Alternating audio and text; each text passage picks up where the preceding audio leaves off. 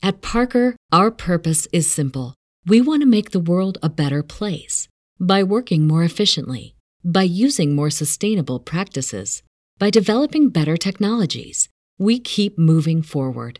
With each new idea, innovation, and partnership, we're one step closer to fulfilling our purpose every single day. To find out more, visit parker.com/purpose. Parker, engineering your success. You have one unheard message. Hi, I was calling Current, the influencer marketing platform, but I think I just got redirected to a bunch of people listening to a podcast. Well, anyways, I was calling Current because I was told they could help get my brand set up on TikTok Shop and even build out an affiliate program of content creators promoting my brand. And even have those content creators go on live streams and promote my product there. Wow, I could really use Current. I also heard that the brands they work with are making millions in sales. I guess I'll just go to their website at current.tech. The opinions expressed on this program are those of the guests and hosts and do not reflect those of webmasterradio.fm's management or sponsors. Any rebroadcast or redistribution without authorized consent of webmasterradio.fm is prohibited. All rise. Welcome to the Cyber Law and Business Report. Get the top story on the hot button internet legal topics of the day. This is your home for the latest on internet law and policy. Hear the latest net trends impacting business and have your questions answered right here. This is the Cyber Law and Business Report. Now, please welcome your host, the founder of the Internet Law Center, Bennet Kelley.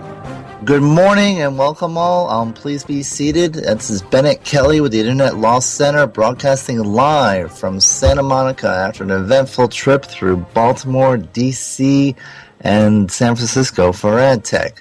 Um, before we ge- begin, I want to make a few shout outs to some of the people uh, I met along the way. Um, Julie Coons of the Electronic Retailing Association. It was great meeting you in D.C.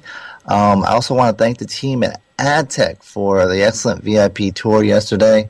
Um, and I also like to thank the team at HARO, which is Help a Reporter Out, who helped book um, all of today's guests. So um, thank you to all of you. And um, today is a very significant day. It, it is the feast day of Saint Isidore of Seville, who apparently is the patron saint of the internet. Um, why someone from 600 AD is the patron saint of the internet beats me, but I guess that's one a religious mystery, maybe. Um, and of course, um, today is the so the 44th anniversary of, of the assassination of Dr. Martin Luther King Jr. Um, Dr. King had had a dream that one day all of us would be judged by the content of our character, and we've certainly come a long way um, since 1968. But as recent events shown, we haven't. Um, we still have ways to go. But um, so I want to thank all of you um, for joining us. Uh, we have a great show today. We're going to be talking about crowdfunding in light of the um, the passage of the Jobs Act. Um, it's going to the president's um, for signature. don't know what the date when they'll be signing, but the Jobs Act has enabled um, crowdfunding or sometimes called crowdsourcing. And so today's show, we're going to have um, three experts talk about um, it from their own different perspectives. And we're going to lead off with Ryan Call, um, Caldbeck. Sorry. Um, and Ryan has been involved in this for uh, uh, some while. He um, He's an entrepreneur and he's the founder and CEO of Circle Up um, which is um, a venture firm in um, Northern California. And um, Ryan also has a claim to fame for being a member of the 2001 Duke National Championship um, basketball team. And um, Ryan, are you with us? I am. Yeah, thanks a lot for having me. Ryan, just for let's, let's start with the beginning. crowdfunding or crowdsourcing, uh, what exactly does that mean? Crowdfunding, uh, in kind of very simple language, is pooling together a bunch of different people to accomplish a goal. And that goal can be anything from donating money to a charity, uh, to lending money to an individual, or investing equity into a for-profit company. So there's Okay, a lot of different and- takes on crowdfunding, but the basic premise is pooling together people to contribute resources to accomplish a goal. Now, you, you your company, you've worked at um, trying to achieve crowdfunding in, in some way already. Is that correct? That's right. We um, we launched our company Circle Up, which is a online equity-based crowdfunding platform, uh, in October. Um, we've uh, raised money to build that site, uh, and now we're launching the site in about two weeks. Um, so we haven't been live yet, uh, but we're launching soon. And um, and so, in looking at at it, um, could you do do you need the new Jobs Act in order to in, initiate crowdfunding? It's a really good question. Uh, we don't. Um, and, and this is a common misnomer. The, the Jobs Act will do several different things for small private businesses um, of various sizes, but the, the most relevant for crowdfunding is that it allows unaccredited investors to invest through platforms like ours. Our model has always been focused on uh, accredited investors and allowing them to invest in private companies through our online portal, Circle.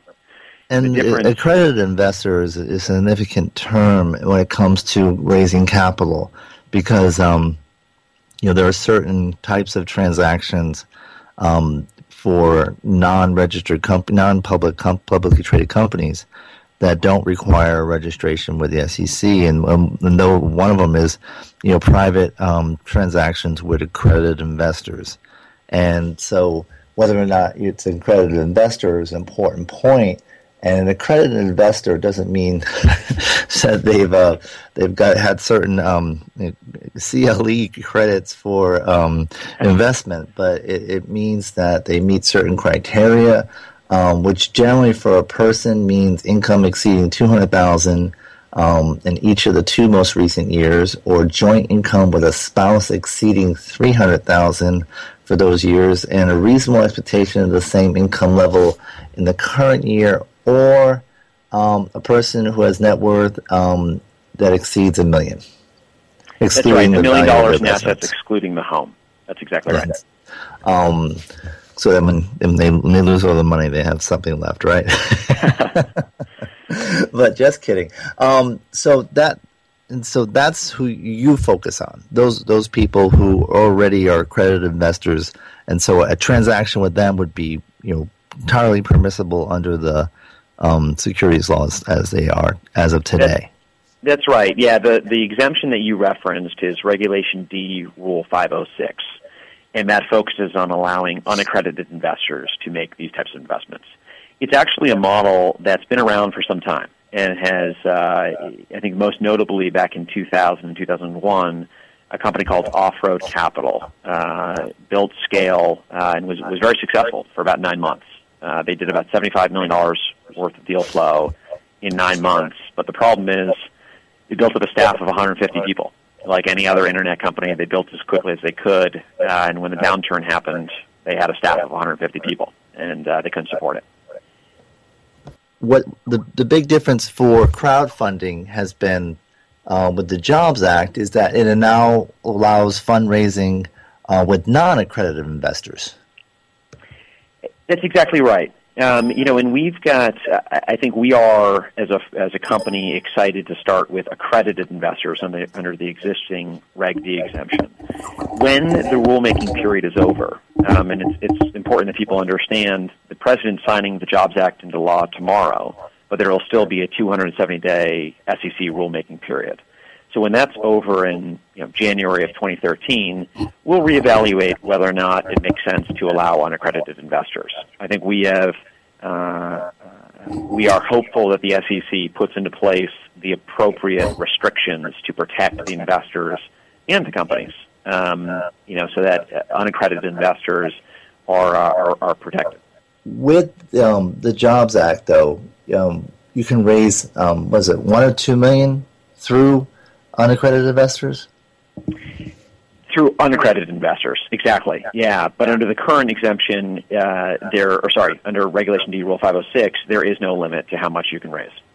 So, um, is there how much of a demand is there to raise money with unaccredited investors? You know, it depends who you ask.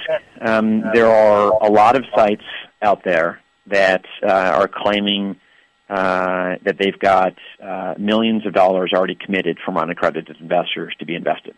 Um, there are some third-party research firms that have quoted numbers from the hundreds of millions to the billions to be invested. Um, I think there's no there's no one that knows for sure. Uh, this is a industry that's starting now, um, but I think you know one way we think about this is by looking at the offline world, and there are a couple important stats to understand.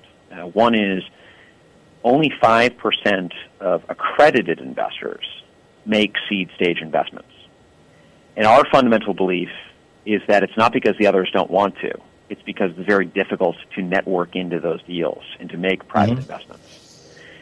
So and these so platforms, if, um, whether it's ours or others, allow that for both accredited and unaccredited investors to do that more easily. I think the other important stat to, to reference is there's about 25 to 50 billion dollars worth of uh, worth of money invested into small private seed stage businesses each year by individuals that are not angels.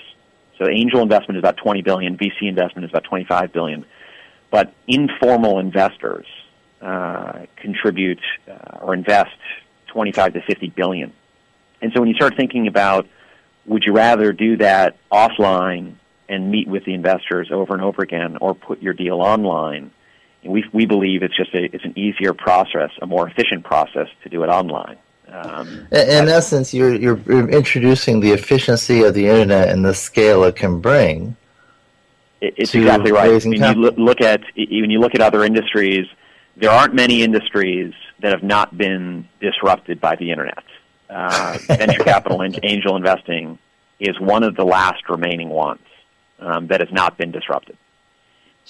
And so, um, what is your view of the bill? Because at some points it got contra. You know, there's some people who thought it was uh, controversial to the extent that it um, was modifying certain um, provisions put in place after Enron and after the dot com crash um, that were designed to kind of prevent fraud.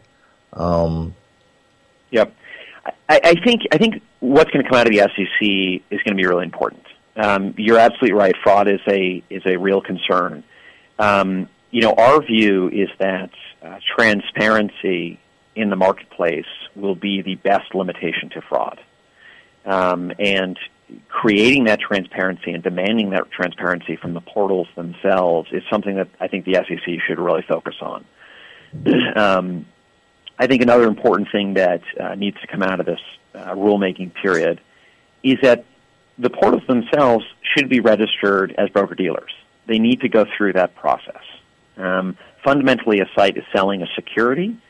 Just like in the offline world, they should be required to register with FINRA and be a broker dealer. We believe that strongly. Um, that helps protect the investor because now the person running the platform has demonstrated they understand what this means. They understand how to uh, uh, how to sell security.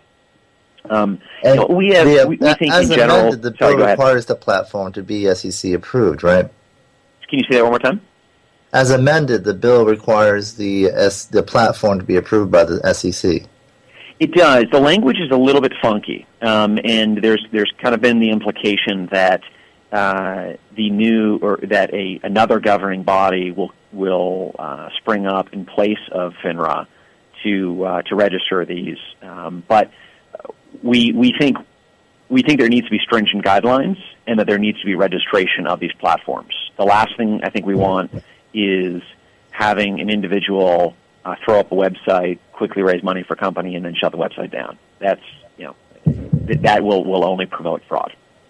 And, and um, plane ticket sales to places like uh, um, where there are no extradition treaties. But yes, um, I don't think that's what we're trying to encourage.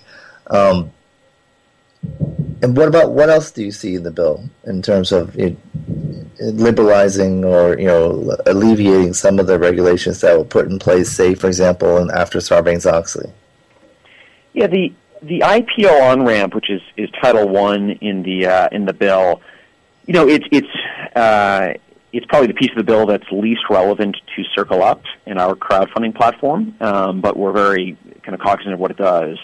Uh, we have mixed feelings about about the approach that they took there. I mean, qualifying a uh, a company with you know, essentially nine hundred and ninety nine million dollars in revenue as a small company it seems odd to me. Um, we like right. the concept of allowing companies to go public more easily, um, but not requiring an audit for five years uh, seemed odd uh, at that end of the spectrum. Um, you know, and I, I'm, I'm hopeful um, that that will get worked out in a more appropriate way. Um, so that's what I would say. Um, so in terms, what would what would this mean for your business?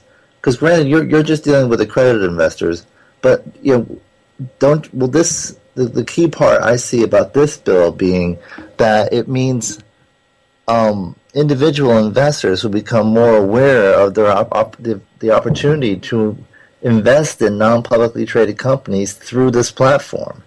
That's you know, exactly do you right. think this will That's create exactly right. kind of a surge in um, you know people who want to you know take a little risk and be entrepreneurial and participate in the market in a way that they haven't been able to? You know, I think the the press in and around this bill will be helpful for crowdfunding, whether or not we always, whether for Circle Up, whether or not we always focus on accredited investors and, and or open it up beyond that. Um, you know, there's national articles written every single day about the space right now, and, and the individual investor is beginning to become educated on the possibilities of diversifying their portfolio beyond just investing in the S&P 500 through E-Trade. Right now, they can use these other platforms to allocate a very small portion of their investable assets into private companies. Um, you know, that's what professional money managers would do, and now individuals have the opportunity to do that as well you know, that's I think that's exciting. I think the portals need to do a good job of educating the investors on, on uh, you know how to do that and, and kind of the appropriate level uh, to invest. Um, in terms of to answer your question directly on how it impacts Circle Up, um, you know, we're excited about the opportunity to help more investors find the businesses they love through the opening of General Solicitation. One of the uh, pieces of the bill is it essentially uh, does away with general solicitation. Um, today, if you went to our site, um, you know you would find it's a password protected site. It's invitation only. Um, if general solicitation went away, we could put the deals that we're raising money for on the front page. We could also advertise those uh, those opportunities. Uh, you know, I'll give you an example. We've you know we've got a, a food company that we're launching with on April 18th. That food company on their packaging could begin to put, "If you love our bar, if you love our product, invest in us through Circle Up, right? Right. Um, and that's that's something that helps the companies and helps us. Um, so when the SEC rulemaking period is over, that's something we would explore. Um, you know, but I think fundamentally the, the crowdfunding provisions are interesting, but we know that the SEC rulemaking period will be a critical determinant of how the market will evolve. Um, we're launching now. We'll just continue to reevaluate it as the SEC uh, rulemaking period, you know, goes through.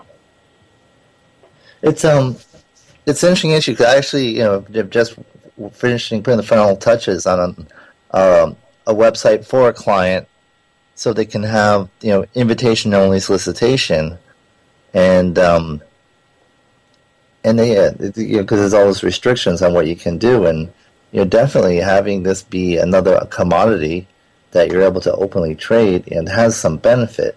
Um, it's exciting yeah, that's that's definitely right. Um, you know, we're we are really excited about the opportunity to allow investors to participate in the private markets. You know, I think they've there are some sites out there that have allowed to do that with much larger companies. You know, you can buy stock in Facebook and, and Twitter. Um, you know, but but allowing people access to small cap private companies, um, you know, we think will be really interesting to a lot of investors. We're going to take a short break, um, and when we come back, I'm going to talk more about crowdfunding. You're listening to Cyber Law and Business Report. Stay tuned for more of the Cyber Law and Business Report after this brief recess for our sponsors.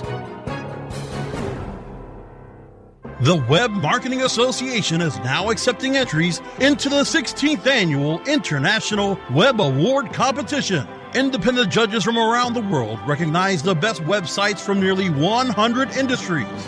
Web Awards winners receive an image plaque, certificate of achievement, higher visibility for your company, valuable feedback from our expert judges, and links to your site from the highly ranked Web Awards site. You can't win if you don't enter.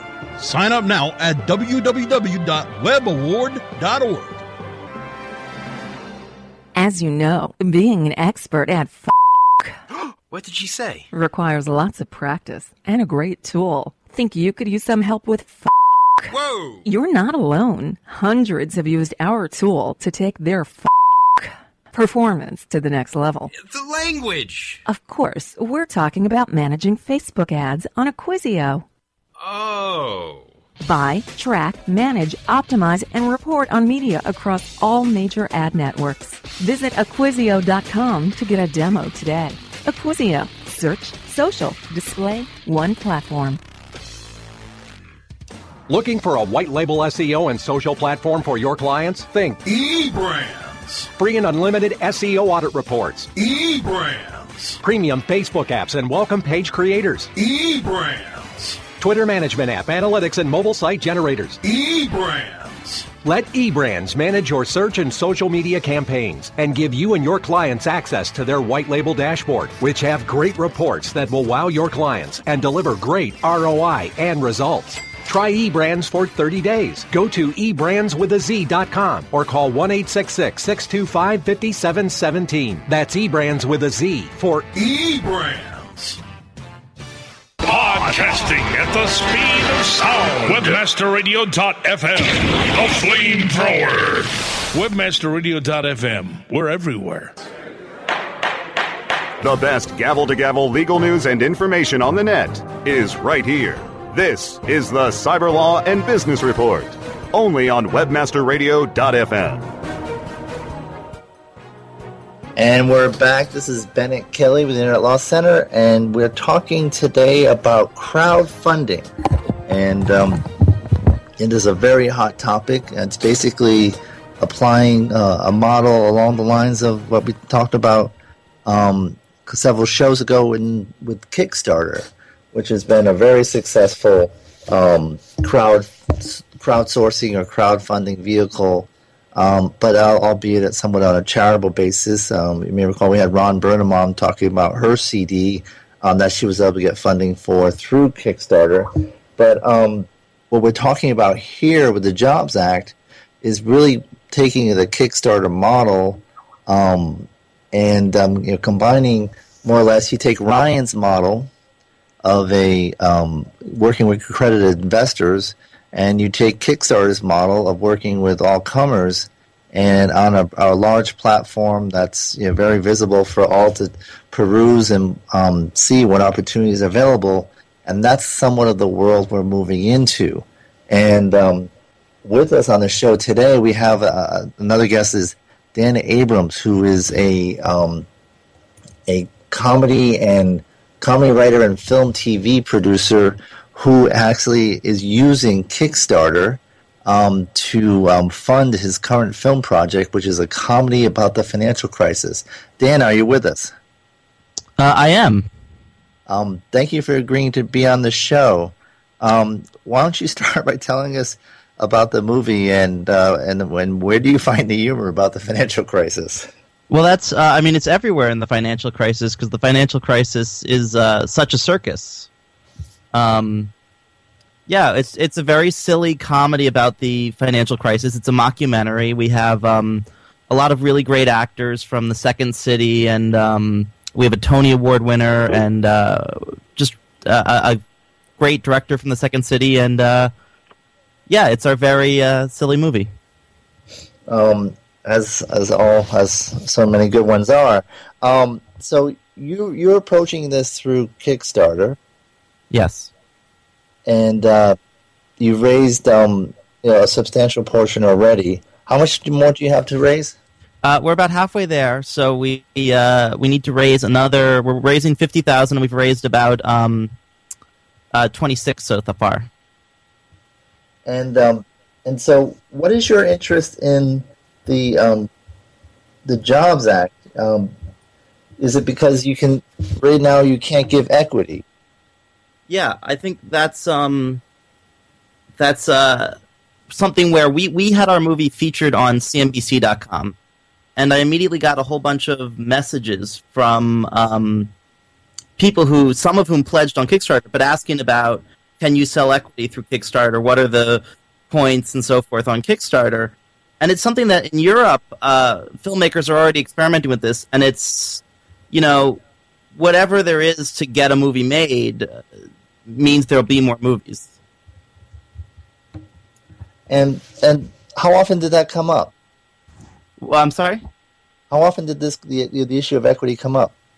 Uh, it, it's come up um, three times now. It's just sometimes from just random people who just found us. Once when we were featured on um, BoingBoing.net, and then once when we were featured on um, CNBC, and, and and maybe ten or twenty people have asked us about it.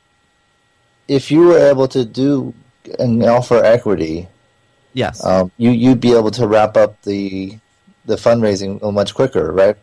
I think we would have already. I mean, I think we have um, a number of investors who we're talking about putting a lot in, and we've also had a lot of investors who are happy to give us ten dollars to get a digital download of the movie, but um, may have given us a hundred or two hundred or three hundred um, because I think people when they meet us think this is going to be a movie that's a hit. Um, they think we're going to have a profitable movie on our hands in a year when we're finished. And they want to be participate in the profits. yeah, and- they they want to participate in that process. Um, uh, and it's and it's an issue, and this is always an issue in in in financing a movie because uh, you know you can only really go to accredited investors, and and you're often getting a lot of um, a lot of uh, investors at a smaller level. You know, maybe you get an accredited investor for twenty five hundred or for five thousand dollars. Um, and I think for movies in particular, this is a real boon. Is all I can say. Now, um, Ryan, have you dealt with any these type of projects, like a film project, um, or any you know kind of artistic project, um, to in in your context dealing strictly with accredited investors? Um, we haven't dealt with any um, films or uh, or art projects either. We, we focus on consumer products for now.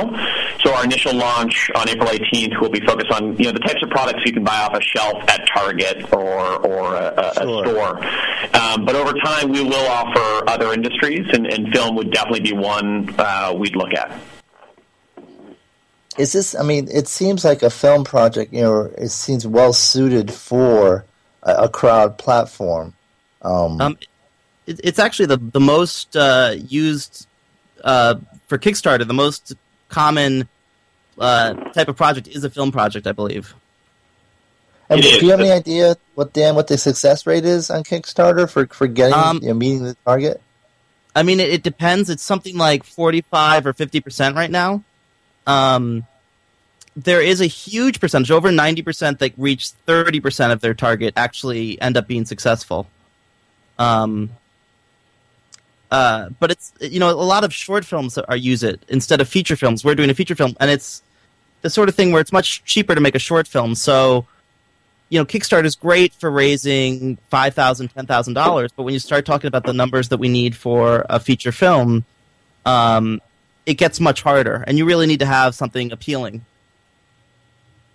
And so, uh, how much? I mean, how much are you trying to raise still?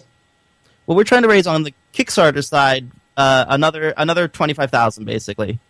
Um, and that'll get to cover you how much of your op- your costs. I mean, that'll that'll allow us to shoot the movie and get it in the can. We have some uh, international stars, which which will help us get international distribution deals, uh, which will be enough mo- money to uh, finish the movie. Um, you know, because it's a mockumentary, it's a relatively cheap film, which is why we decided to experiment with Kickstarter rather than going our usual route and uh, finding investors. You know, how how did you make that decision though to, to, to go Kickstarter? What what was driving it?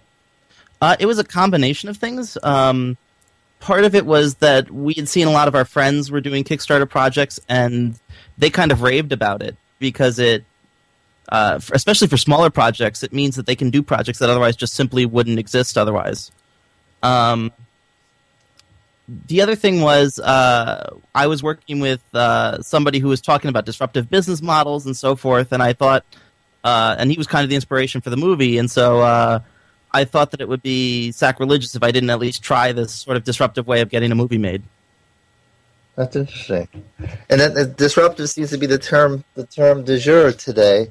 Um, I mean, I think this is very disruptive. It really, you know, where the stranglehold in the movie industry comes from, where there's sort of monopolization, uh, comes somewhat from financing also, and then from distribution from uh, you know the studios that there's only a handful of them that distribute most of the major movies that you see, and um, you know I think that those sort of monopolization of those strangleholds are getting uh, sort of wiped out in this internet age. Now, now Ryan, you know, we talk about disruptive uh, technologies, and anytime you introduce a disruptive technology, there's always some people that are naysayers and just you know either don't see it coming or don't want to acknowledge it's there, and then they get left left in the backwater.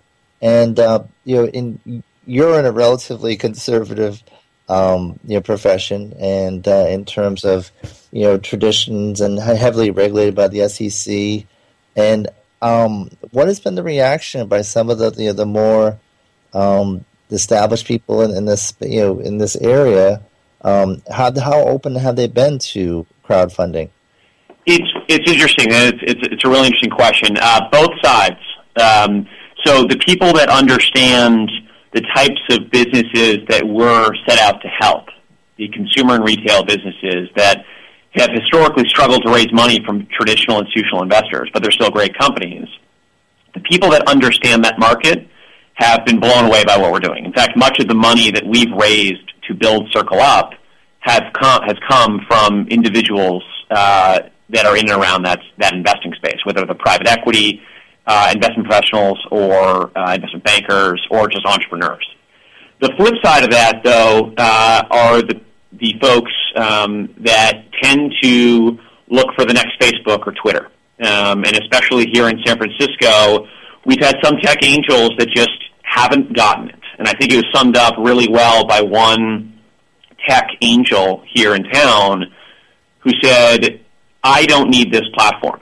I get approached every day by 50 different companies, and those companies can raise money in three months. There's no one that I know that would use this platform. And he fundamentally did not believe that there are people out there in the country that would, one, invest in private companies that didn't have access to those deals, or two, there were companies that were great companies that still couldn't raise money through existing channels. And as much as I tried to explain to him, you know, the average guy in Ohio doesn't have access to the next Twitter, or the average food company in Vermont struggles to get on the radar screen of private equity firms around the country. He wouldn't believe it. So we had both. We've, we've gotten both reactions. That's interesting. Yeah. So the um, in some ways, the, the, gentleman that you're, you're, talking about, or gentlewoman, um, is elevating the importance of his his role in the process and less so much as the opportunities role. That's right. I mean, I think I think the the, the people that are usually most afraid of what we're doing uh, tend to have an economic interest in keeping the uh, the, the capital markets uh, run in the same way they're run today, and those tend to be um, you know folks that kind of have a corner on their particular uh, market. So, you know, the tech angel groups, uh, you know, people that make a fee by introducing small companies to individual investors. Um, you know, they've got an incentive to not uh, be excited about this platform and what what it can do for both companies and investors.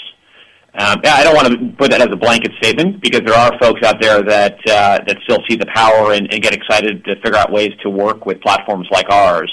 But by and large, those are the types of, of backgrounds that have not been as excited about it. Yeah, I, I can understand why. yep. And um, it's, it's just interesting to see, particularly you're hearing this about um, the, you know, um, tech angels, who you know they were the last crowd, you know, um, disruptors. So they should, they of all people, should have an appreciation for it, but apparently they don't. Yeah, it's, it's interesting. Um, you know, uh, in my view, if you're a if you're an engineer in Silicon Valley and you can't raise money, that's a problem. Uh, it, that, that that usually means you should look for another idea to start. It, just if you're graduating from Stanford uh, Engineering School and you're struggling to raise money, it's just it's not a good sign. It's a very You mean I'm supposed to efficient graduate? market. What's that? You mean I'm supposed to graduate? It- it- my, my point in saying that is it's a very efficient market already because the angels have been doing it in that particular industry for decades. Um, you know, there, there aren't a lot of successful tech companies that didn't receive angel funding uh, from the same group of angels, uh, you know, 20 years ago, right? And, and so, you know, I think that's already an efficient market, and it's sometimes in, in an efficient market, it's very difficult to dis, to see the disruption you, you start talking about um, you know business leaders like Clayton Christensen and the innovator's dilemma, who's the father of the concept of, of disruptive innovation. And you know, I think the way he would talk about this is similar. Um, I think I think what uh, what that model says is when you have an established market and there is a lower cost product that uh, is sometimes a little bit less sexy, but it opens up the market to a much broader uh, group of consumers. That is the disruption that is often overlooked by the people at the high end of the market. Right? So the tech angels are looking for the next Twitter. They don't realize there's hundreds of other companies that could be the next vitamin water or could be the next uh, small food business that is still a very successful business but won't be selling for $100 billion. Right. And You know, it's- it- every all of us slap ourselves in the head every time we drive. You know, we, we on the supermarket every time we go by vitamin water or even bottled water. Um, Yep. You know, it's interesting that you would bring up uh, the book, The Innovator's Dilemma, because that's one book we read while we were getting ready to launch our project, and we sort of have thought of this as a an experiment in making a, a movie the Innovator's Dilemma way a little bit. You know, it's our first was in the water sort of way of doing it. Dan, why don't you come do your do a plug for your movie? Tell us Sure. um, what, what the name of it and where you can find it on, on Kickstarter. Uh, the movie's called Fal- False Profit. Uh, profit, P R O F I T, as in financial profit. Um, uh, you, if you go to falseprofitthemovie.com, all one word, it'll take you straight to our Kickstarter page. You can see our uh, our trailer.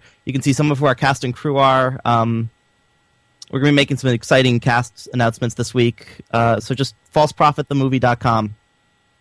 And you heard it here. And, and Ryan, you have a book, correct? Uh, you know, we've we've uh, published several articles, but not a book. No, several Okay. several articles that are around the uh, the space. But I think you know the, the thing that I would just like people to do is is take a look at CircleUp.com, and uh, we're launching on April 18th, and and uh, it will be invitation only in the beginning, but you can sign up on a waiting list. So April, that is fast approaching. It is. I imagine you got a frenetic couple of weeks. Um, I, I want to thank you guys for, for coming on. Um, we're going to take a break, and when we come back, um, we're going to talk a little more about the legal aspects of the bill and um, some of the um, decisions that were made um, by the Senate in amending it and um, pushing it to final passage. Um, we'll be back after these messages. This is um, Cyber Law and Business Report on WebmasterRadio.fm. Stay tuned for more of the Cyber Law and Business Report after this brief recess for our sponsors. How far do your ads reach? You don't have to fly around the world for the right consumers and clients to find your business. What you need is profit through performance. Location 3 Media helps you to increase your brand's findability and performance. Let Location 3 Media help you create efficient and effective online marketing campaigns that fit your needs and get you results. We know every click starts a journey. Where will your brand be on the path? Visit location3media.com. And now, spanning the globe to give you the most in depth coverage of events that Johnson, what's this mantis I keep hearing about? Do we need to call an exterminator? No, sir. Moby Mantis is our new SMS marketing tool. SM what? SMS, text messaging. Moby Mantis lets us communicate directly with our customers in real time. We can send promos, coupons. It even lets our customers market for us by sharing offers with their friends online. It's been great for business. Hmm, sounds expensive. Actually, I signed us up for an extended free trial. It hasn't cost us a dime. Good work, Johnson. I guess the only thing we'll be exterminating is the competition. To get your free extended trial of Moby Mantis, text radio to 21691. That's radio to 21691 for Moby Mantis. In 500 yards, CPA Way will be on your right. You have reached your destination. On the interstate of internet marketing, CPA Way helps you monetize the way, no matter which direction you're heading. CPA Way is your route to low risk revenue. Advertisers, we have paved the way to delivering revenue channels that will meet and exceed your expectations. Publishers, we monitor and manage your campaigns to bring you the most revenue possible. Publishers can feel secure to leverage direct offers, while advertisers can find safety offering their most valued campaigns. The road to trust, respect, integrity, and honor is just ahead at CPAWay.com. Webmasterradio.fm. Welcome to the place your competitors get their edge. Jump on it. We're here for you 24 7. The best gavel to gavel legal news and information on the net is right here. This is the Cyber Law and Business Report, only on WebmasterRadio.fm. And we're back. This is Bennet Kelley with the Internet Law Center, um, bringing you for the final segment here of, of Cyber Law and Business Report. Um, one brief update. You may recall um, we had a show last year on the lawsuit that was filed by the bloggers, um, the Huffington Post bloggers, against um, Huffington Post and Arianna Huffington, um, claiming a entitlement to a share of the proceeds of from the sale of Huffington to AOL for some $300 million. And I believe the bloggers were seeking one third. Um, we had Jonathan Tasini on. You may remember he was the lead plaintiff. The case eventually evolved into a class action lawsuit, and it was dismissed um, last week. Um, a judge more or less said that the parties um, there was no unjust enrichment since the parties were very clear on what the bargain was. Um, they understood that we were they were being paid for their writing and um, and but in return they were getting the, the wide platform and an exposure that Huffington Post makes av- available to them. So that case is dismissed. Nowhere whether Jonathan's going to appeal. Um, you may recall he actually did take one prior case against the New York Times to the Supreme Court and won. So I would be reluctant to say this is over, but um, Huffington Post has definitely won round one. Um, so the last thing we want to cover in in this segment on crowd um, sourcing is, is, the legal aspect, and um, you know, there were a number of issues that people had with the bill as it came out of the House, you know, the original version of the Jobs Act, and there was concern that it actually would encourage fraud, um, particularly in the, the, fact that there was no requirements that um, of any audited financials, um, no requirements that financials be provided at all. Um, and there was actually no liability for making false um, representations to investors. And so there were some people who thought that went too far. Basically, that that was a major concern, in that you know the reason why the SEC has laws and limits things um, for, differentiates between accredited and unaccredited investors um, is because that you know the unaccredited investor pr- presumably um, it's an assumption um, is less sophisticated in financial matters and um, you know needs to be protected from you know more speculative ventures. That that's kind of the underlying assumption of the current securities laws. And so because of that um, you know here now opening this market for unaccredited investors but then removing um, current existing legal requirements that protect accredited investors, so that protect you know sophisticated investors, and then to remove it and um, when you're dealing with less sophisticated investors, this didn't seem to make sense to me. And so I, I think you know some of the criticism that was leveled uh, at the bill was quite appropriate, and um, the Senate did change these provisions, and um, and to institute a requirement of one that um, there be audited financial statements, which actually, you know, if you have no income, it's pretty easy to do. And, you know, some of these are very early stage companies. And so, you know, just as long, but the point is, is that someone is vouching that this, um, I am a, an accountant, you know, a CPA, and I am vouching and willing to put my professional um, liability on the line and vouch for this so that the consumer has some protection and knows – okay, I can invest in this company. I know it's making zero dollars and zero cents, but um, you know, I know there's no hidden, um, in, there's nothing funny in the balance sheet because it's been audited. Um, you know, that's an important issue. And um, in addition, there's a requirement um, for that the disclosures may be truthful and having liability for um, false disclosures, which again, I, I, I did not understand the point of removing those protections now that we're moving into a realm of unaccredited investors. Um, it just didn't seem to make sense to me. Um, and it, that was why um, the SEC actually was partly opposed to the bill because it, as one, um, a former chief accountant um, for the SEC, a woman named Lynn Turner, um, she stated that the bill won't create jobs, but will simplify fraud. And so I, I think um, the changes made by the Senate were very important. Um, it would um, eliminate a requirement that imposed no liability for false disclosure. And also, the House did not require any oversight of the funding platforms or the promoters. And um, we talked a little about the funding platforms.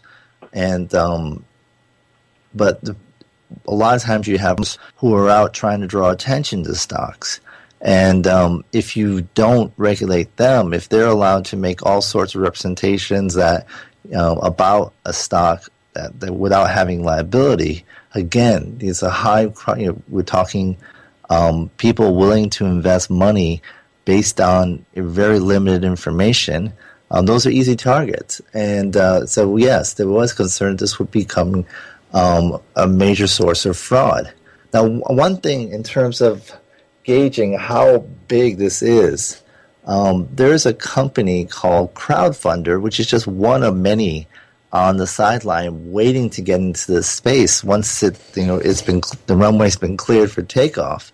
Um, already they have fifteen million dollars committed for um, a thousand different companies, um, and so this there could be quite a new source of capital brought to bear and made available um, for early stage companies, which is very important. Um, so that's where we're heading now. Um, I'm not sure if our last guest is going to be available or not. Unfortunately, it looks like um, we're having trouble getting her. Um, but um, she was a, was a former attorney with the Securities Exchange Commission but I, I guess there's um, she's not going to be available. But any event, um, so that is where we that's where we are now, and this bill has been passed. Um, the House agreed last week, actually, uh, just before the show, um, to uh, agree to the Senate amendments, and so now the bill has been um, passed. It's sent to the president for his signature. There's no indication that he will not sign it. So all all indications are good on that front, and so we, we, are going to see a new experiment. Um, this is somewhat of a, a, a definite. Um, I think the word disruptor has been used a lot today for a good reason. You know, it's this a new model um, that we haven't seen in um, the regulation of securities since the 1923 crash. So um, this will be um, be fun. Be interesting to watch. It's going to be fun to watch. I think. I, th- I think you might see some companies you might otherwise have seen because of this model, and I think you know that's there's high value to that. Um, so that's where we are. Um, and um, so, if you have any questions on the, on this issue, um, this you're going to see a flurry of, of, of, articles and other reports on this. I'll actually I'm in the process of writing an article on crowdfunding, and um, so I will let you know when that has been ready. Um, excuse me. And so that's um, it's. I think what everyone said today is instructive. I think we're seeing that there are some companies that can't get capital, and granted, they're not Facebook or Twitter, but you know, only a handful of companies are Facebook or Twitter. And there's a lot of other companies out there that provide great value to us as consumers, um, that simplify our lives, you know, without being Facebook or Twitter.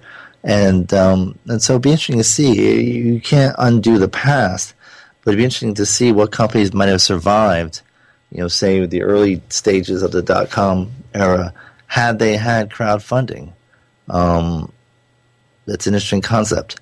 So um, this is definitely going to be something we, we're going to be monitoring here at the show, and um, so I want to thank all my guests for participating today. I'm sorry we weren't able to bring in the last one one other issue I just like to highlight, and um, is that the um, there's a Supreme Court decision that has a lot of people um, very con- upset and concerned, and that is the um, a decision that apparently gives people gives the police the right to strip search um, anyone for any offense.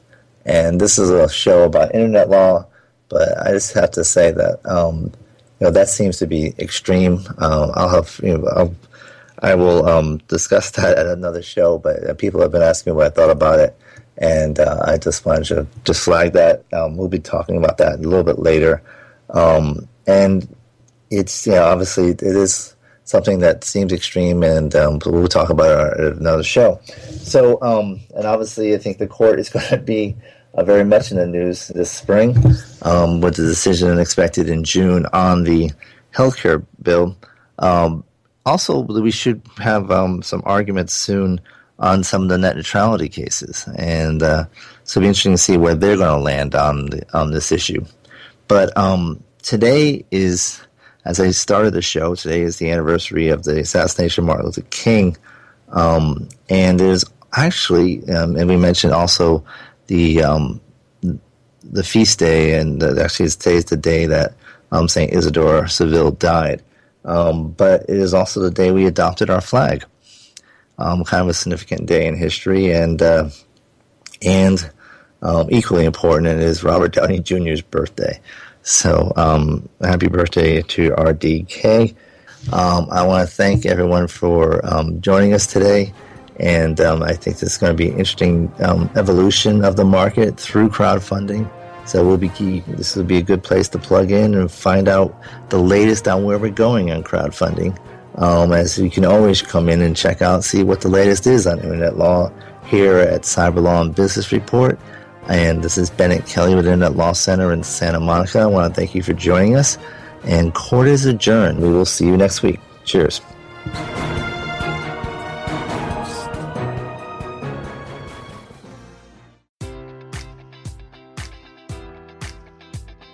Enjoy all your favorite sports like never before at BetMGM. Sign up using code Buckeye and receive up to $1,500 back in bonus bets if you don't win your first bet. When you register with BetMGM, you'll get instant access to a variety of parlay selection features, live betting options, and the best daily promotions in the business. And with BetMGM at your fingertips, every play and every game matters more than ever. Place your money line prop, or parlay bets with the king of sportsbooks today. Sign up using code Buckeye and receive up to $1,500 back in bonus bets if you don't win your first bet. BetMGM and GameSense remind you to play responsibly. 21 plus and present in Ohio, subject to eligibility requirements. Rewards are non-withdrawable bonus bets that expire in seven days. Gambling problem? Call 1-800-GAMBLER. In partnership with MGM Northfield Park.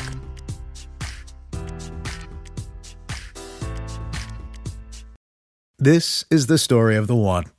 As a maintenance engineer, he hears things differently.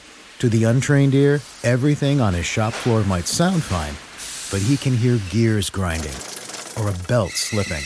So he steps in to fix the problem at hand before it gets out of hand And he knows Grainger's got the right product he needs to get the job done, which is music to his ears.